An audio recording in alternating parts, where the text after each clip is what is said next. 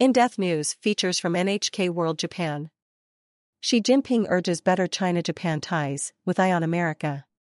Japanese Prime Minister Kishida Fumio and Chinese President Xi Jinping held their first in-person summit in Bangkok on Thursday. The meeting took place amid rising bilateral tensions as China intensifies its regional assertiveness. Beijing has repeatedly sent government ships into Japanese territorial waters around the Senkaku Islands. Japan controls the islands, maintaining they are an inherent part of Japanese territory. China and Taiwan claim them. China is also ramping up its pressure on Taiwan. During a recent military drill, it fired several missiles into Japan's exclusive economic zone. NHK World's former Beijing correspondent Makita Naoki shared his analysis of the summit. The following is a transcript of an interview aired on November 18, 2022. Yamaguchi, Hiroaki, Naoki, the leaders were all smiles in front of the cameras. What can we glean from that?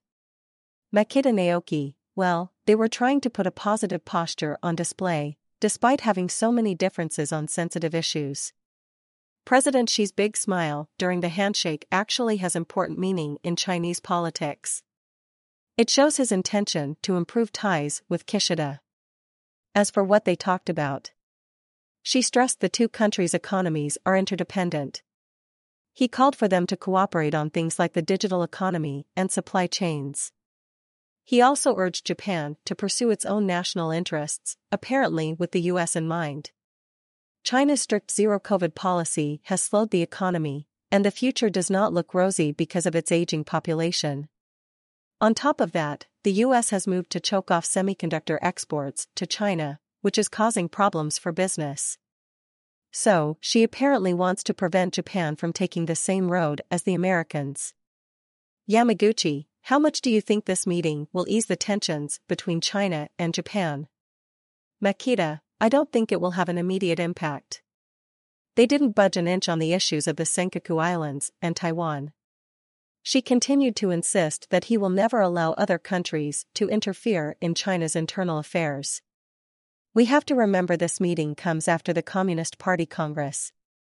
That's where Xi pledged to push for what he calls reunification with Taiwan, by force if necessary. And any military action against Taiwan will inevitably involve the US and its close ally, Japan. Kishida, meanwhile, has made no bones about criticizing Beijing over its military activities at a series of summits but he hasn't been able to get Beijing to make tangible concessions. Japanese officials say they're forced to find a balance between two different goals. One is controlling the rivalry with the superpower. The other is building what Kishida calls constructive and stable relations. Makita Naoki. NHK General Bureau for China. Senior Correspondent.